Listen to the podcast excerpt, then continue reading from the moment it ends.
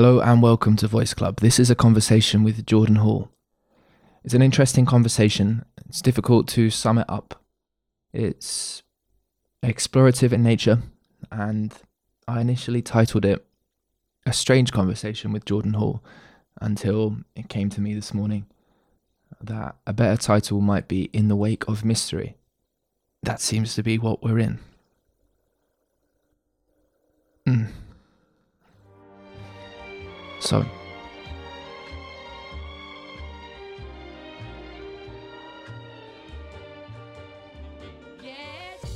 For a growing number of futurists, culture analysts, and seekers, Jordan Hall has become a keynote of signal in a world of increasing noise. Co founder of Neurohacker Collective, futurist, sorcerer, angel investor, tech entrepreneur, these are just some of the hats you'll find on his various bios. Hats are interesting, but they are hats. It's the manner Jordan shows up to dialogue in combination with the relevance of his thought that is of key interest to many. I hope that for many who track the ongoing development of the cluster of memes and names associated with Game B and the integrous transformation of self and society, that this offers a unique and interesting window into some speculative metaphysics characteristic of the transformation in which we participate. No answers here, certainly not from me. Hopefully, some relevant questions in transformation, though. For those unfamiliar with Jordan Hall and his thinking, I recommend listening to his appearance on the Jim Rutt Show in particular, and also the Trialogue on Rebel Wisdom, where he's joined by Daniel Schmachtenberger and Jamie Wheal. There are a few sizable pauses in this podcast which I've left in, so it may not be your internet disconnecting, but it might, so enjoy that thought invading your mind. Okay, to support this project, to produce more conversations like this and to build a sense making community in Melbourne and share the development thereof with the online world, you can go to patreon.com slash voice club. Thanks very much to Jordan for this conversation, and I hope you enjoy this. Whether you're watching on YouTube or listening as a podcast, remember to subscribe and hit the bell to track upcoming releases. Much love. Here we go. Jordan. Hi. Hello. How are you? Good. You're coming in. You're uh, fuzzy. Am I fuzzy? Uh, you're a, you're a bit fuzzy. Let's see how it let's see how it takes care of itself. I'm actually entirely a computer deepfake simulation. So uh, we can just send you the file afterwards and it'll be perfect. Well, you've got one of those voices that I could see being particularly susceptible to that actually. How are you anyway? I mean, look, this is a bit of a strange thing to be doing in in some sense. How do you feel logging on and meeting me and sort of I have a lot of respect for people that do that because there's a sense in which it's stepping into the unknown in quite a a real sense. For me, it's actually always been um, well, I can't say always. Actually, to be perfectly frank, for the the better part of my life, I actually didn't spend much time talking with other people in general. Certainly not talking with other people uh, uh, telephonically, but something along the lines of um, improvisation mm-hmm. is more na- is pretty natural for me. I don't, I don't tend to plan what it is that I'm about to do uh, in the dialogical sense. I mean, I, I, have plans in life. Like I'm planning on going out to eat, for example, but uh, I'm more of a theater performer than I am a, a film performer. Yeah. And so I'm, I'm actually quite happy to be put into a context where the the conversation actually provokes possibility.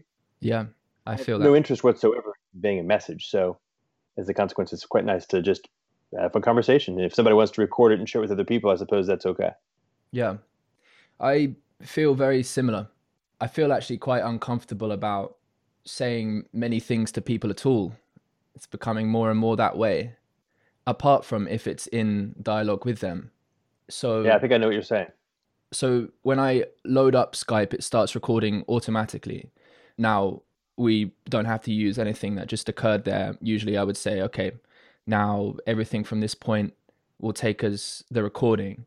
So the way I'm looking at this is that the only difference between me wanting to talk to you and have a conversation offline versus online is the simple fact that the mechanism for doing so involves an audience. So, in that sense, yeah, I'm I'm good to go. But then there's also going to have to do that this kind of weird abstract thing where all of a sudden here we go we move into that different space so anytime from when you or, would like or we can simply we can simply begin where we begin and this part right now that we're having is ha- being had uh, out out loud in front of other people who are watching right now. Sure. I'm the, uh, perfectly happy for that. But i usually there's only one uh, one question i should ask which is how long do i have you for? Like what are the considerations over your time here? Uh, 4.30 my time so about an hour. About an hour. Let me just get my from my perspective this is your your call. So whatever framework or approach you feel most comfortable with. Yeah sure. Well we'll see. I planned in some sense to ask you to begin with why are you here and what are you doing this for? And you've already given a partial answer that the intrigue in dialogue and not being disposed just to speak in that transmission based way from speaker to audience that's not what compels you. You're looking to engage in a some sort of collaboration fundamentally to express what's authentic and what comes up. So perhaps the next question is what are your priorities in life hmm. well i think what i what i might do to be able to respond to that is actually just think about where do i actually spend my time sure. that'll is a nice concrete way of, of, of uh, assessing that. So I spend uh, quite the majority of my time um, as a parent. So I would say that my primary priority is to be a, a, a good parent. Um, particularly if, so if you add the amount of time that I spend in relationship with my kids to the amount of time that I spend either preparing to be in relationship or dialoguing with other people about that, uh, then that's probably even the majority of my waking hours are spent in that context. I spend a meaningful amount of time. it's a funny thing to say, but maybe contemplating things. Um, and it seems that the, the things that I'm contemplating are things that have they have come up. I've, I've learned over the past, oh, I guess, 48 years, but over the past 10 years or so in particular, I don't know, a certain approach to how I allow my attention to be directed. Even the fact that we're on this call is an example of that. Uh, so I, you might say that I follow my gut. That's kind of a nice, simple way of putting it. It's not as simple as that, but there's a, a, a way, and that brings me into contemplation. And I, I do, I think, have a, a preference for clear and deep thinking. And so when I encounter something that seems worth attending to at all, I often find myself contemplating it rather deeply. Um, and so I spend a lot of my time doing that. There's more. If I can go on, obviously, I have a, a large amount of hours in my life, but uh, those seem like a good place to start. Yeah. Contemplation, deep thinking, following the gut. These three things together, I think, lead us in an interesting direction. The kind of thinking that interests me the most although of course I am interested in tight analytic thinking and doing my best to be clear. But it's also what are you thinking about and just what the fuck mm-hmm. are you doing and just how are you discerning between the qualitative information that you receive in your life? How are you moving towards the better and not the worse? How are you moving towards a place of self transcendence rather than an ever closing spiral of delusion? there's a sense in which this gut that perhaps you reference here is this um, more affective, perhaps. And okay, here I'm gonna just chuck a term that's going to introduce a whole another dimension to this. Perhaps a somewhat more mystical capacity. Because what are we following? We're following feelings in the body. We're following emotional orientation. I mean, ultimately, where I'd quite like to get to, just to put cards out on the table, which an interest of mine and something I sense you share as well is this relationship, this a, a sort of mystical contemplation. But perhaps to make the question a bit more succinct, a bit more clear, what are the kinds of thinking that you engage in that you find most meaningful? Well, exactly as you say. Um, it's a an experience that involves allowing a particular mystery, I suppose, to percolate and to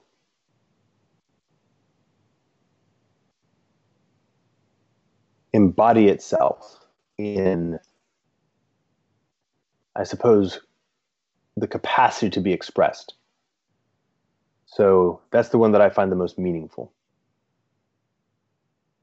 You have a blend of expression that I respect a lot, which is clarity plus that nod to the unknown in a more poetic way. How it comes across to me, if you're interested, when I read, for example, your Medium articles, the method of conveying comes across as quite analytical. But there is a sense in which, well, I mean, quite explicitly, you are tenderly expressing out, embodying out a connection to the realization of a story in which you're not quite sure the role you're actually playing. And I think there's something profoundly true about that. However, it's in our expressing it and coming into relationships with each other that we encounter what's at least somewhat required or somewhat able to help aid our understanding in just what it is we're doing. But it's this time period thing is very, very challenging. Over how long should we be taking in? How long is the, over how long is the frame of reference to sort of judge just ro- what role we're playing in some situation here? and I find that that that problem is um is a really devilish one. There's a few places I'd sort of like to take this, and many other places I'd like to go and that I don't know where they are. And one and an hour is not very long. And so I actually would quite like to ask you back to the question of priorities. What would you like to achieve in dialogue with people online right now? You've been speaking to John Vervaeke. You've had a number of appearances with Rebel Wisdom. You seem to be, from someone who's paid attention to this a lot and from someone who's tracking many of the same memes and looking to embody them in the world to some extent, to bring people together, to involve them in conversation, to pay attention to the feeling along with the words, and perhaps the feeling more importantly than the words, to attempt to experiment with collective sense making, to try and lead in some sense or provide the toolkit, do a little bit of orchestration for something that fundamentally is not yours to orchestrate. That's an interesting thing.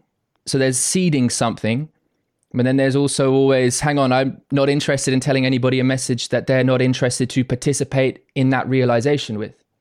So it becomes actually quite difficult to speak about what it is you're doing. So that's why the importance is to step in and, and dialogue and see what comes up.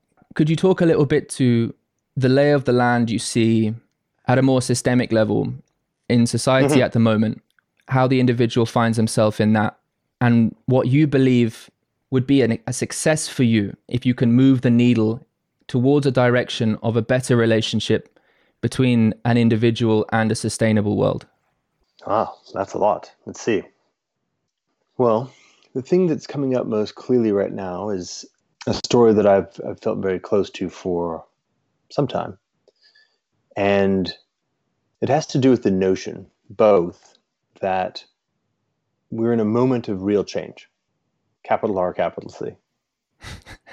um, and also that this moment of real change is a moment that is a part of a longer arc. There's some some kind of continuity to the change as well. That we're connected to something. Or there's a way for us to have some relationship with the change that is not entirely incomprehensible.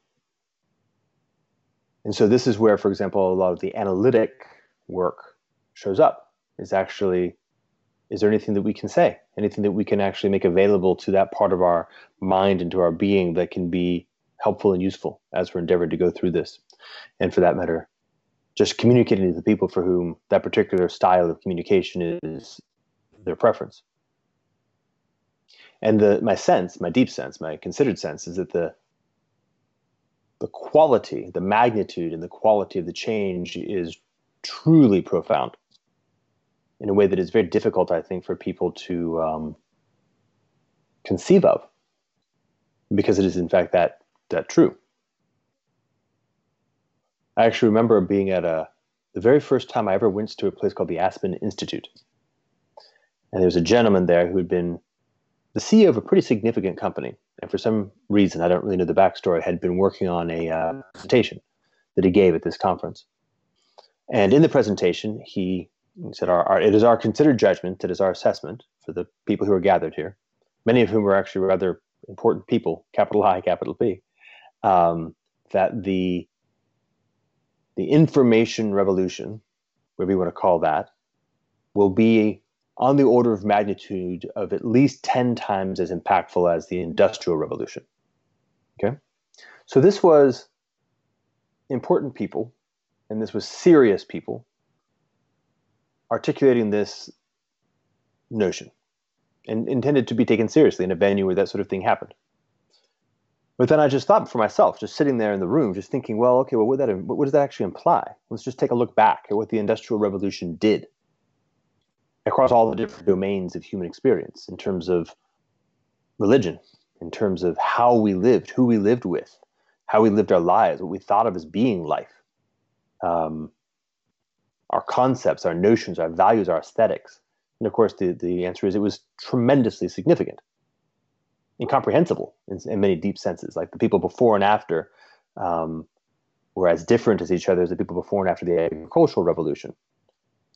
Uh, and the proposition that you might have an event 10 times as significant that would happen over a time frame a third, a sixth as much time, um, what I noticed was that it was not taken seriously at all. It was not actually even conceptualized. And I was, got curious about that. This is quite a while ago, maybe, gosh, 20 years ago now. Um, so I think a part of it is just a natural characteristic on my on my part to pursue continuity in reality, to try to hold as coherent and without, I suppose, the word would be illusion, or without um, completion, a relationship with reality that is in integrity. So, if it turns out that it is proposed to be the case that an event 10 times the order of magnitude of the Industrial Revolution, revolution is happening, and is likely to unfurl before the end of the century, then okay, let's just take seriously what that means and run it down all the way to the end. And um, it has seemed to be the case over the past 15 years or so, as I've been engaging in this kind of thing in earnest, that certain characteristics of my personality, which may or may not be pleasant in all cases, um, are of some service in this particular effort um, what is the phrase? I actually learned this from the whole Jordan Peterson universe. Uh, disagreeableness. I have a certain disagreeableness. You know, the the fact that my particular perspective may not be shared by the people around me does not. I'm not going to say in the least, but pretty close. Uh, sway the perspective that I have, although I listen very closely. So it's it's not that I don't listen to other people's perspectives. It's just the fact that other people have the perspective, the fact that a group has the perspective does not um, in and of itself cause me to believe that it is true. And then I guess there's a, just a strong sense of they're wanting to for people to actually be able to, as individuals, live good lives for for everyone ultimately. Um, I certainly have the highest degree of uh, concern for people who are relatively younger, um, but to just be witness to the the fact that we are in a circumstance that we could just without a, from my perspective without a whole lot of effort radically transform the quality of life and meaningfulness of life of literally everyone in a way that is not just enduring but is in this very bizarre sense is the only possible way for us to actually continue to last as a species or at least as a civilization um, i kind of can't look away from that fact yeah i think i understand and then I, I noticed that there's not a the Einstein quote, the one that we're not going to uh, be able to to do the thing using the thing that got us here. Right. Uh, was a frankly hard one for me. I, I, struggled quite mightily to figure out how to do the thing using the stuff that got us here. Uh, can we use excellence and technical capacity uh, to, to, to, to figure this thing out? And it wasn't until, in fact, I was quite uh, confident through both theory and practice that this was not possible at all that I began in earnestly entering into what we might call uh, exploring truly through liminality or being in relationship with mystery. And so, in that context, there is a an awareness of, as you say, like a non-centrality. A I am just listening and endeavoring to most fully and clearly express and participate with that which seems to be the most true. And there is, to the extent that I can, nothing between me and that which seems to be true. And obviously, my capacity to do that is as limited as, as anyone else's. Um, but that's the, the notion. And um, it is what it is. What role does teleology play in your worldview? Hmm. This is a very interesting question. I actually found myself contemplating it in the past three days, actually. I think somebody brought it to my attention. Was it you? No, no. I mean, I think I think the relationship between teleology and relevance realization is something that's quite on the pulse. It's something I think uh-huh. about a lot for a while.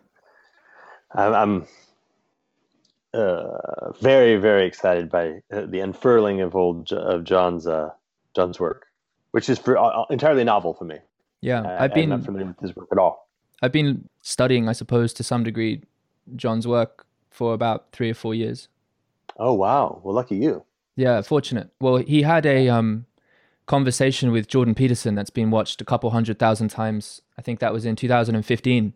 Yeah, that's how I found what he was up to. I'd been studying Jordan Peterson's work for a couple years before then, and yeah, I mean, what has emerged at the Relevance University of Toronto? All right, relevance realization. There was something in you that gave you a sense that to study Jordan Peterson was a worthy endeavor. Yeah, and that as you came across John, it oriented you in the direction of John to uh, apparently some meaningful extent. Teleology, I think, is a uh, needs to be held carefully and actually teased apart. In some sense, in some frankly very simple sense, there's an obvious foreshortness about certain kinds of teleology. In chaos theory or complexity theory, we would just call these basins of attraction. You know, so if I if I put the marble at the top of the bowl, um, I can teleologically propose that it will end up at the bottom of the bowl ad infinitum. There's many, many, many things that have a characteristic where the future is very easy to predict given the current context. And of course, contrariwise, there are other systems where the possibility of predicting the future is in fact zero. Okay, that's a, a nice way of grasping reality. So there's sort of a meta question or a bigger question, which is is is there something about the nature of the reality that we're currently in that is of the former case? Is it more like a basin of attraction? Is there something about it that we can use to make strong predictions or even certain predictions about the future states? Um, or is it more like the latter case? And um, by example, the, the good folks of uh, the 19th century who teased apart thermodynamics made some very specific predictions about the heat death of the universe. But of course, the notion of telos is almost invoking a design intentionality, that it's an arrow thrown. And about this, I, I do not know. I simply do not know. So, what moves the wheel? What gets things going? And yeah, I mean, here perhaps you can correct me, but in my thinking about teleology, why telos is something that is difficult to shake off is I'm not sure how I'm not sure how there can be an experience of coherence without a multiplicity without the without a multiplicity of things being in relation with one another by virtue of their capacity to be in relationship ultimately with a higher unity. And the idea that the realization of our nature, whatever is given in our capacity to experience at all like that there can be experience that can it that it can be in a meaningful qualitative relationship that there can be coherence through change through transformation that there is coherence to emerge again after the dissolution after death all of that somehow has to be nested. If that's not nested in some meaningful orientation, not necessarily to a blueprint of the final thing that has to be in some fixed sense of end state.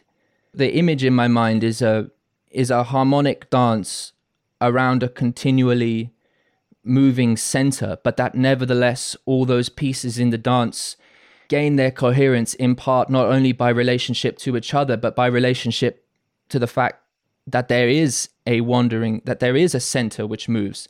So the whole process itself is what's real, but the reimagination of a point of coherence that binds and draws. I, I don't I, I don't get I don't get how there can be things that talk to each other that can be in meaningful relationship with each other if there is not in some sense a continuity continuity some sort of unity wholeness to put it in that place yes whole making so my thoughts and the reason I find so much resonance with yourself and uh, Daniel Schmachtenberger and also Forrest Landry, who I was reading one of his essays on um, consciousness actually just before we began this um, conversation. I've just started. I just found his his work through um, well, first through the transition video that you put online, which I actually got a small group of people together in a cinema to watch actually a few months ago and to discuss it. Wow, I would um, I would point your attention to a work of Forrest's called The Effective Choice. I get the feeling that that would probably be the one that would be the most relevant to you. Well, in that video, he says love is that which enables choice. I can get in touch with that, I believe. How do you respond to that notion? Well, that's actually a very big question because it requires that we first mutually grok love and mutually grok choice. Mutually Both what? Sorry. Very, uh, grok, uh, a way of grasping and sharing something which is almost at the level of participating in consciousness together. Sure. Yep. With you. Whew, my heavens, that is extraordinarily. That's a very large thing. I can read something out that might help you if you like. Something you sure. wrote. Something I wrote. Something you wrote. Well, that's always fun. Yeah. And I mean, this is going to get there perhaps in a bit of a roundabout way, and I am shoehorning this in, but you know, everything's connected. Um, perhaps it is not that we need to become conscious of power, but that power needs to become conscious of power. A becoming self conscious of power itself. Go back and look at the five orders of power. Order 5 being able to create values. No longer dependent upon pre existing and inherited values, one can transcend the existing power systems and begin bestowing value, creating new evaluations, new distinctions. But if this is outside of the power systems, from where does this power to create values come? Power looks like a geology, plate tectonics. The values and power systems that distribute them are at the surface, but that is all that they are a thin surface resting on a molten core. Occasionally, this core will erupt and a form of power will break through the surface which is entirely new and different. Occasionally, ebbs and flows in this subterranean world will determine that huge chunks of the surface will break apart and flow. Occasionally, someone will dive down, deep, deep into the heart of the world and tap into this source. Herein lies power with a different name entirely. Culture is powerful, but it is also many voiced. Moreover, all culture rests as a thin, very thin skin upon the molten core of our human inheritance. Forces that were ancient when the pyramids were conceived rise up to ensure that we'll fulfill a destiny that is beyond our civilized vanity. Well, I haven't met that guy in quite some time. I wrote that on a train in 2002. Hmm. Um, hmm. Wow. And now to connect that to Forrest's phrase. Hmm. Yeah, it's um, humility, I think, is what comes to me there.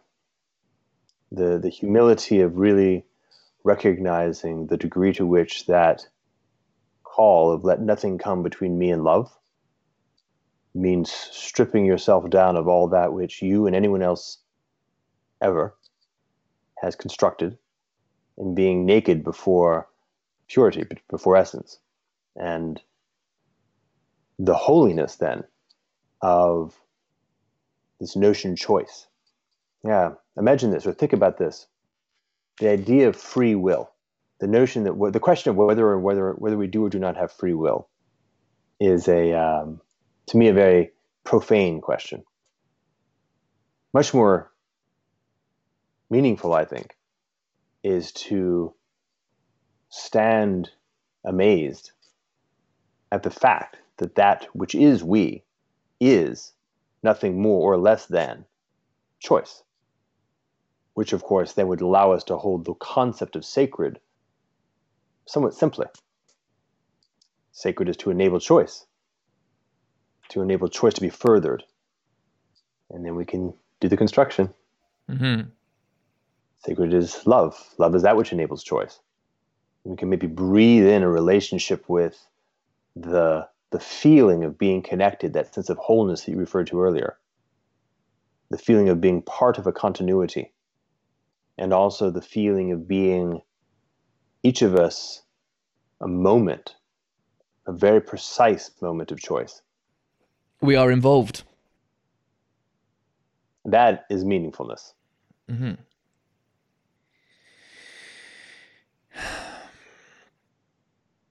Putting boundaries down and stepping off again into the unknown and disconnection becomes and is, of course, a part of enabling choice.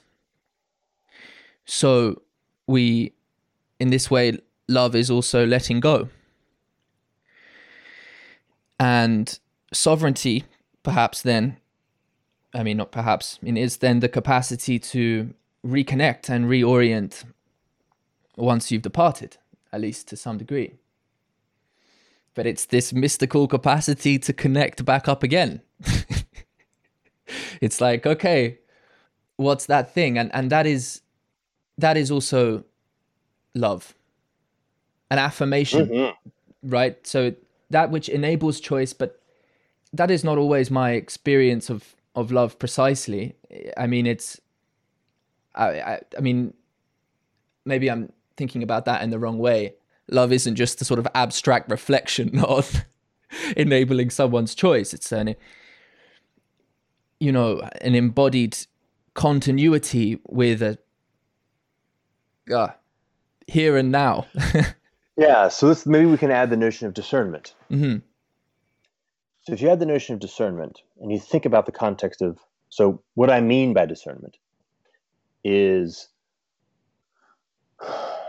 a faculty, um, or at least a, a part of the story, a part of the notion of discernment is a faculty for being able to make it's in relationship with being able to make good choices.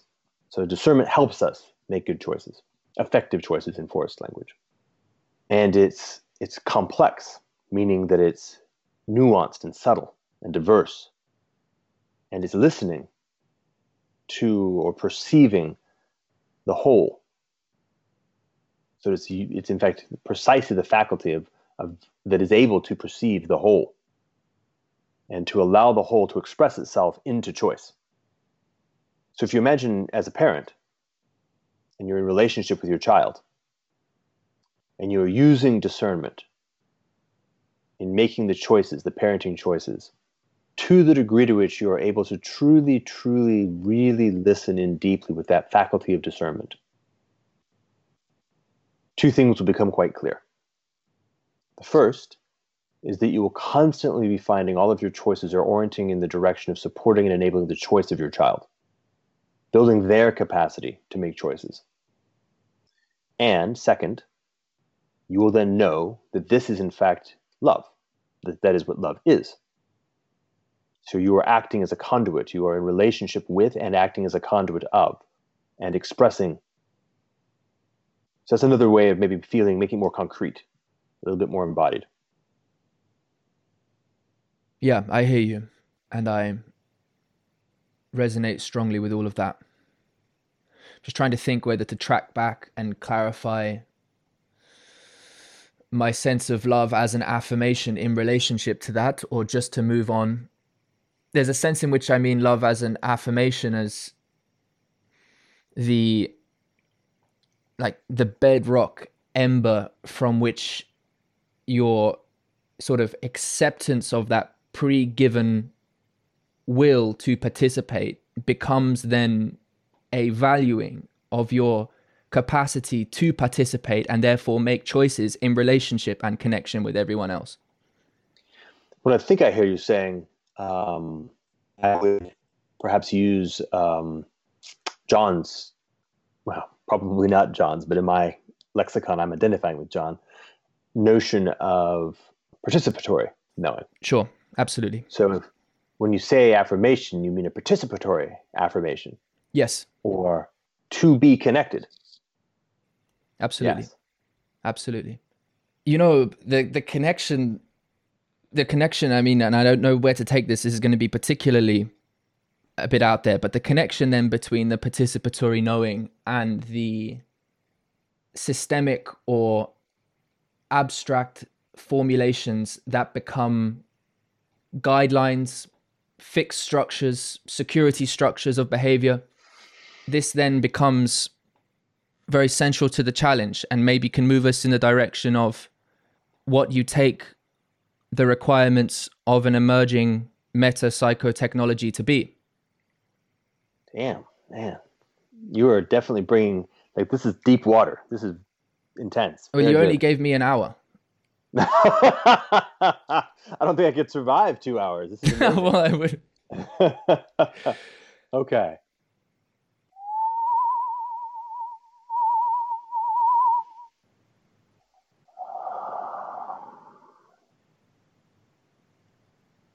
Okay, so let me make it very practical.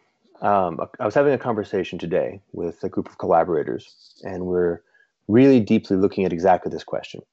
Obviously, it's pretty much all I do. And um, we were talking about the kind of culture that would be able to support coherence. And of course, this requires us to be very aware of precisely the challenge and question of the finger being taken for the moon, for the culture being taken for the thing as to as opposed to the culture supporting the thing. Whew, this is an extraordinarily non-trivial problem. Oh yeah. Um, for example, just very concretely, we, we were conceptualizing uh, two gatherings of people, and already are beginning the process of actually intentionally uh, deconstructing and re-expressing the same cultural artifacts in a different mode so as to insulate the tendency to fetishize. Um, but this isn't a cure. This is just an, like a, an immediate a palliative to, for that tendency. One of the the nice things that feels like it's a uh, helpful in, in where we're headed is acceleration. You know, in, in the early days, let's say 3000 BC or so. You could go a couple thousand years with some fetishized cultural artifacts that were very much not the thing, but the pace of change was so slow that for several thousand years they could be taken as the thing and that, that would be okay.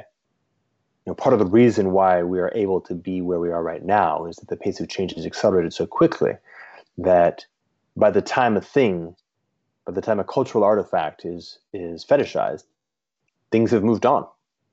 It's that that metaphor of the of the the thin crust on top of the molten lava.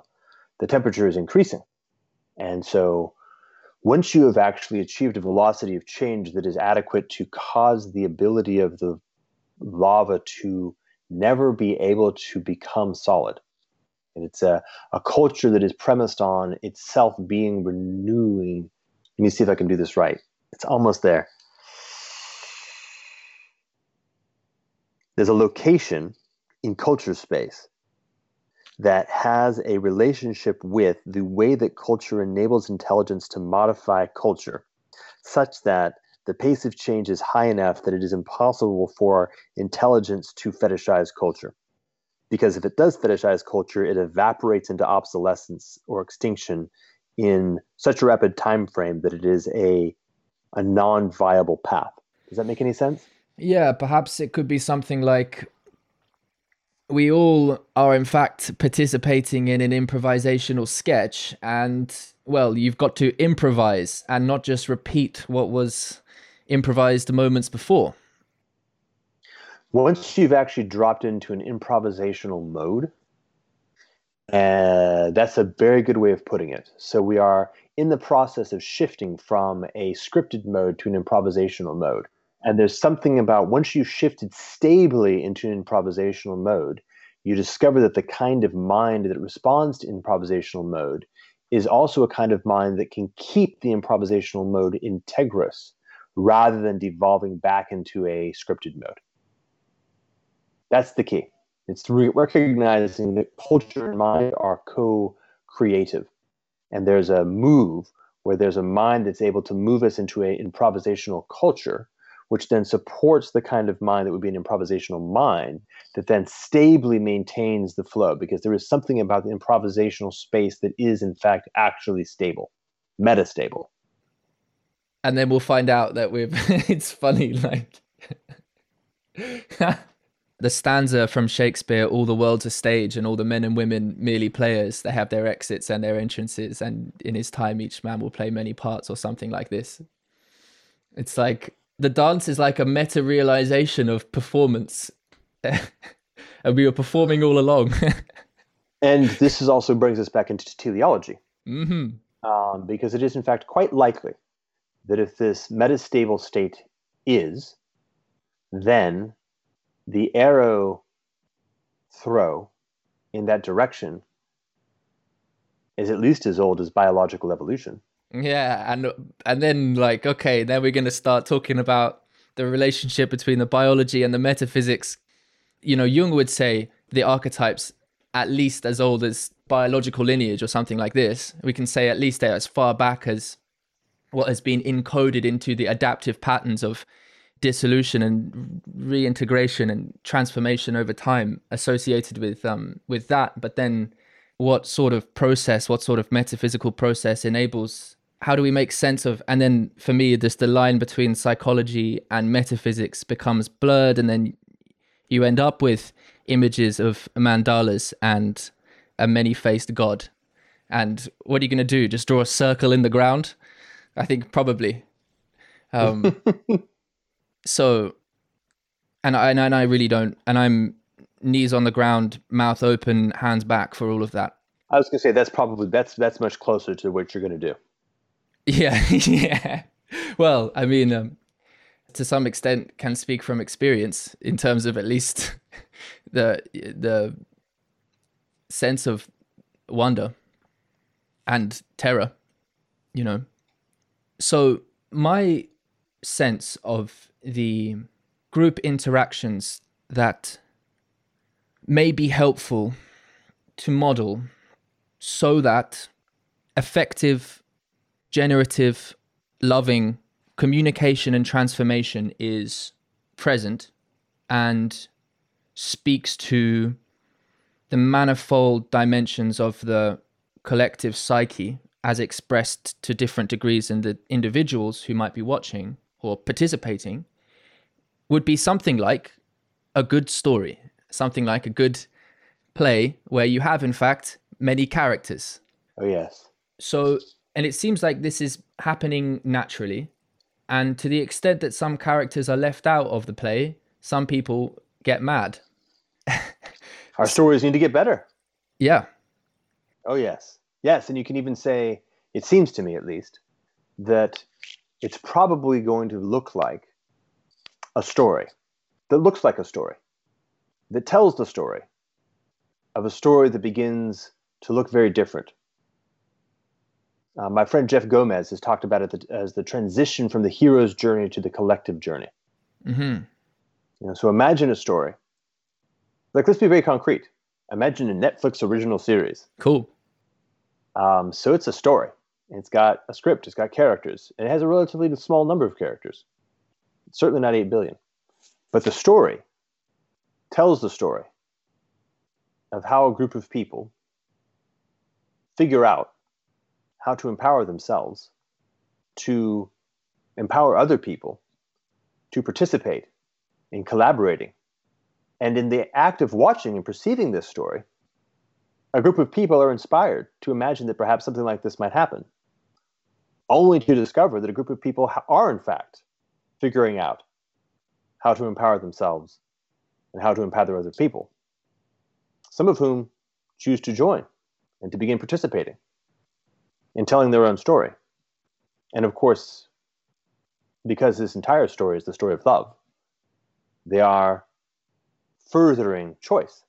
They are enabling still more people to become aware of and to choose to participate in the expanding wavefront of this new collaborative culture we've been talking about. That seems right to me. Something like that. Certainly would make for a good story.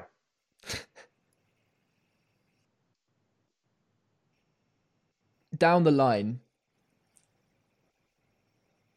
if we speculate that there are multiple communities in a somewhat decentralized way participating in the co-creation of stories for them to in fact be enabling choice they must remain in appropriate connection with all the other nodes doing the same Wait.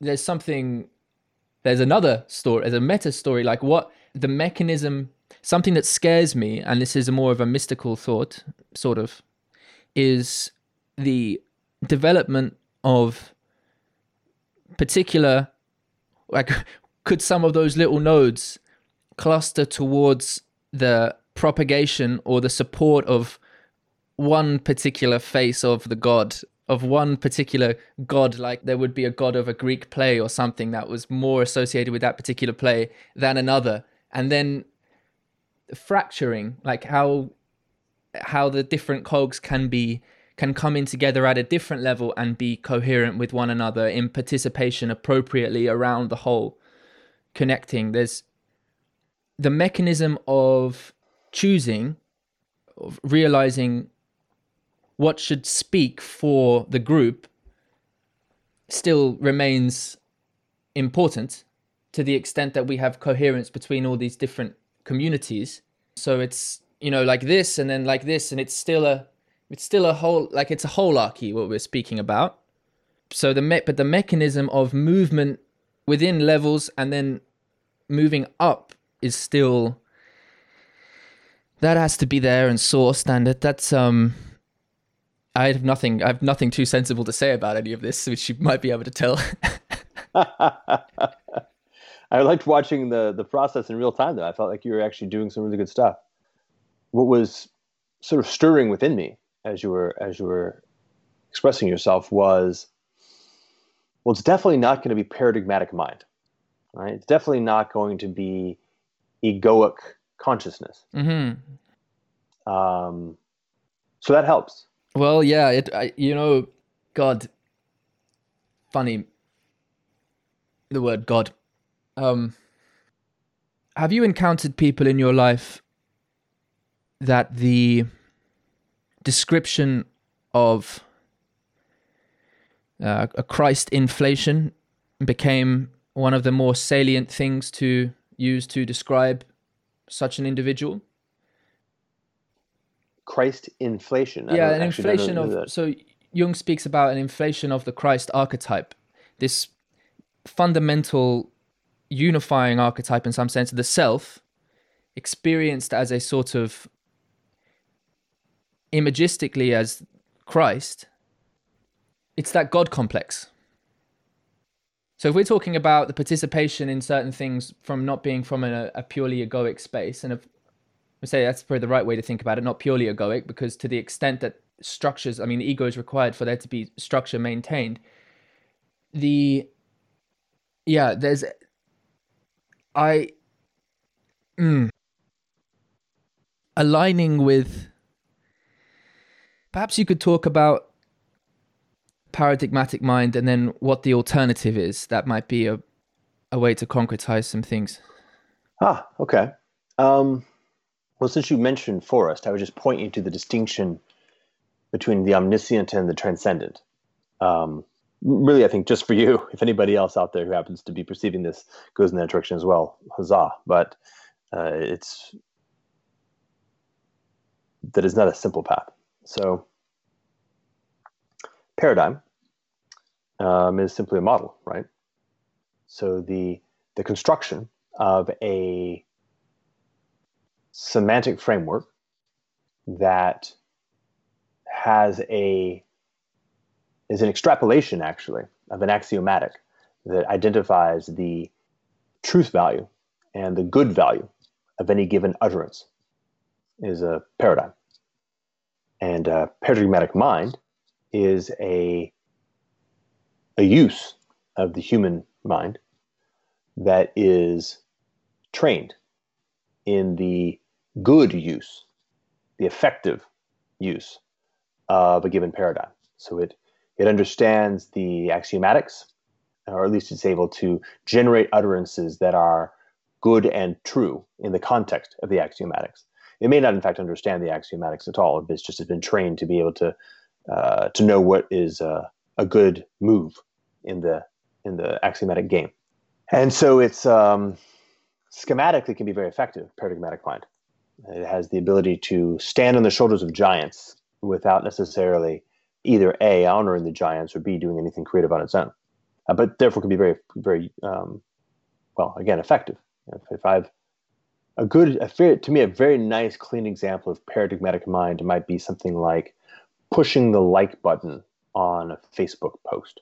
If you notice that that like button is a piece of code that I don't have the slightest idea what's happening underneath, nor do I have the slightest idea of the history of what gave rise to the capacity of, say, for example, creating the JavaScript that enables that button to be actual real time as opposed to static HTML loading period periodically, you know, et cetera, et cetera. There's a you know an enormous pile of stuff that has been built inside the paradigmatic structure that enables this particular act on my part that I can actually understand within a relatively narrow band of understanding capacity and execute on to deliver desired results that cascade out into a larger system. So it's a very machinic kind of thing, paradigmatic mind is. And it's extremely dependent upon the machinery of a given society. So it's important to recognize the paradigmatic mind is fundamentally connected to socius, to a, uh, uh, a social fabric that is simultaneously um, building and constructing the systemic dynamics that paradigmatic mind is operating on and is enculturating the characteristics that enable paradigmatic mind to be functional. So it's a whole complex. It's not a simple thing. Uh, I talked about the Blue Church, for example. Topologically, the Blue Church is an instantiation of paradigmatic mind. Uh, there are other possibilities, of, of course, um, but it's a particular uh, instantiation. And then, if we want to, so so why why might not it be possible for paradigmatic mind to be the thing that does what you were talking about? I get that. You get that, okay? I get that. Why?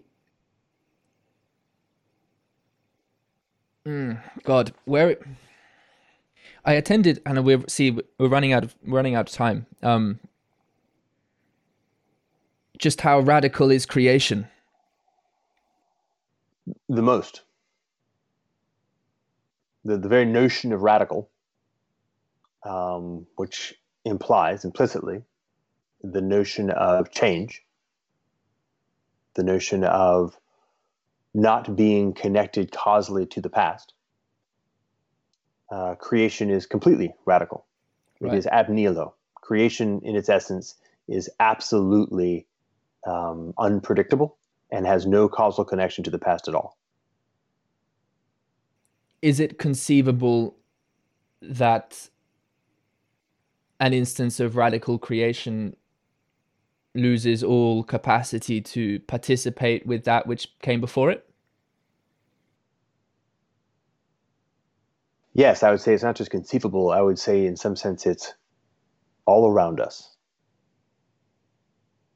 I would say even the the most fundamental characteristic of the world that we live in is the epiphenomenal or the the buzzing, blooming confusion of these subtle, radical moments of creation that don't quite land and don't quite percolate into a deeper embodiment in reality. That are not graspable by the analytic mind, but also not able to be in relationship with the impetus for creative generation itself that we are in relationship to? Yeah, something like that. That's that is very radical.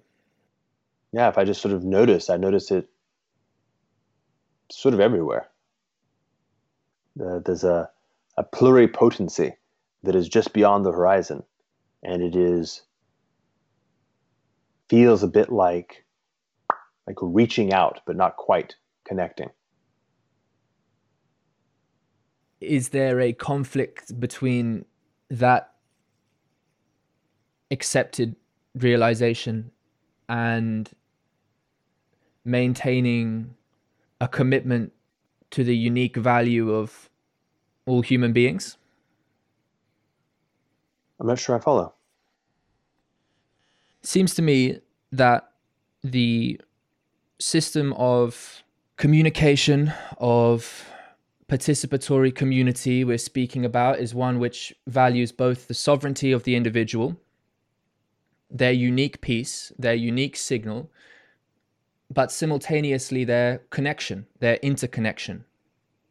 If we are to endorse a ontology of a certain radical creativity, radical novelty that makes possible the kind of leap in evolution that by necessity some experience before others some are in relationship with when others aren't.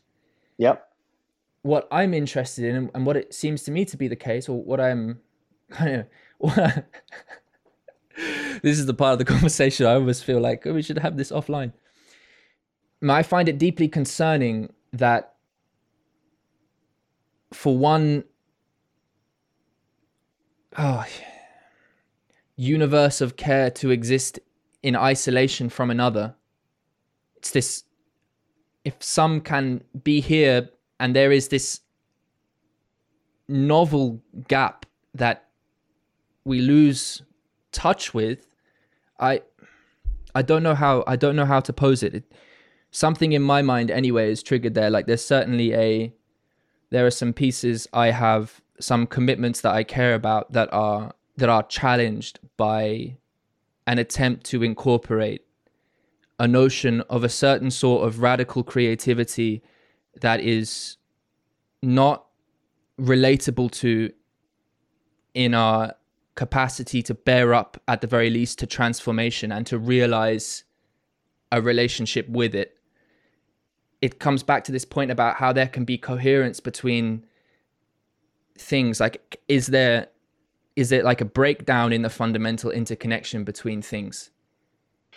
Yeah well i think maybe add some more let me just throw some more words at the problem and see if uh, more connection happens. What i would do is i would make it I make a distinction between potential and actual okay and so this because this this truly radical creativity cannot be realized. It cannot be shared. It cannot be connected with. Then it remains in the potential and right. it does not render into the actual. Right. Yes, I'm and with then, you on that. Then at, at one of three things can happen. One is that's just the way it is. It just kind of stays that way. Yep. Another thing might be that there's a kind of an accretion up where something about the real has changed such that the connection can be made. And this radical creativity is ever so slightly less radical and therefore can be brought into relation with what is and therefore to be realized and made into actual. Or the opposite is that some shift may happen in the nature of the. No, no, actually, just those two things. The third is just the second. And so, in some sense, you might even just call it a path. Not mm. yet is maybe a way of thinking of it, rather than not. If it happens for one, does it happen for all? No. No, in fact, quite the opposite. Uh, every singularity, which of course you are a singularity and I'm a singularity, is completely unique um, in this fundamental relationship with creativity. You might even say that a, a large part of the work is in our transforming that and adding to that a capacity for that to become more real by being more shared. So is what's happening right now is exactly this process. You're perceiving through your singularity a field of potential that is entirely singular to you. I'm perceiving a field of potential that's entirely singular to me. To the degree to which I'm able in myself to be able to bring that into a reality in just myself, and then can find a way to express it in a fashion which can render it shareable so that you're then able to perceive that in yourself we've actually now bridged the gap and made it more real. Yes. So yeah. Yes i hear you. I still have a few things knocking away at me. It's like well if we're to dance together then like this if that's appropriate as a metaphor then there is a stage or a setting or arena in which we are doing that which itself is involved in the transmission. Yes. Therefore, that seems to, like the conflict a little bit with this sort of a notion of complete isolation. Well, I, I didn't say complete isolation. Okay. I said singularity. Okay. So, in relationship between self, yourself, and pure creativity, there is absolute uniqueness. Mm. We might call that symmetry, meaning um, not continuity. In relationship between yourself and myself, there is continuity.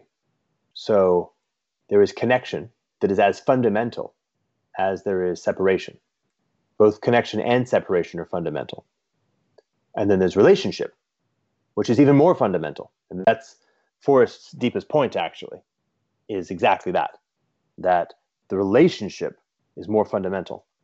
And that's the process of the real. The real is the bringing the separate into relationship with the continuous. It's a tricky business, actually. This, right. is, this we're getting into some very esoteric metaphysics that, to be perfectly frank, would be better better done with Forrest than with me. Well, maybe I'll have that opportunity in the future. That sounds like it would be very fun. uh, it would be very fun. It would be an interesting conversation. It'd be one I would watch. Yeah, right. Well, I feel like in those last few moments there, what you said, you know, there was a, bringing a few other pieces together that I think I can work with, and somehow there's a bit of a more of a fittedness. I'm going to leave some of the other questions then I have for another time and say thank you very much and wish you and, and your family and all your endeavors the best. Much love. Bye bye. Whether you're watching on YouTube or listening as a podcast, remember to subscribe and hit the bell to track upcoming releases. Much love. The, the thrill is gone. The, the thrill is gone. The, the thrill is gone. The, the thrill is gone.